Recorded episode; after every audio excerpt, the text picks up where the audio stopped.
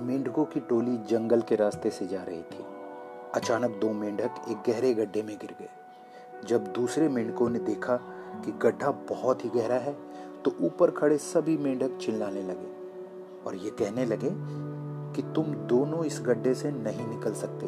गड्ढा बहुत गहरा है। तुम दोनों इसमें से निकलने की उम्मीद छोड़ दो।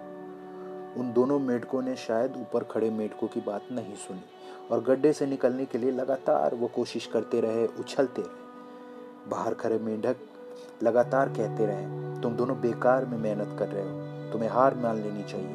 तुम दोनों को हार मान लेनी चाहिए। तुम वहाँ से नहीं निकल सकते। गड्ढे में गिरे दोनों मेंढकों में से एक मेंढक ने ऊपर खड़े मेंढकों की बात सुन ली और उछलना छोड़कर वो वो निराश होकर एक कोने में बैठ गया। दूसरे मेंढक ने प्रयास जारी रखा। वो उछलता रहा, जितना वो उछल सकता था।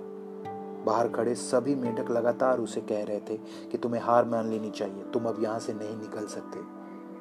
पर वो मेंढक शायद उसकी बात नहीं सुन पा रहा था और उछलता रहा और काफ़ी कोशिशों के बाद वो बाहर आ गया।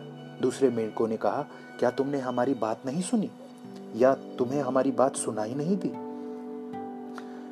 उस मेंढक ने इशारा करके बताया कि वो उनकी बात नहीं सुन सकता, क्योंकि वो बहरा है, सुन नहीं सकता।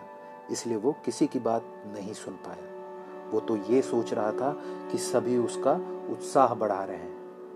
तो दोस्तों, ये कहानी से हमें ये सीख मिलती है कि जब भी हम बोलते हैं, उनका प्रभाव लोगों पे पड़ता है। इसलिए हमेशा सकारात्मक बोलिए लोग चाहे जो भी कहें, आप अपने आप पर पूरा विश्वास रखें और सकारात्मक सोचें।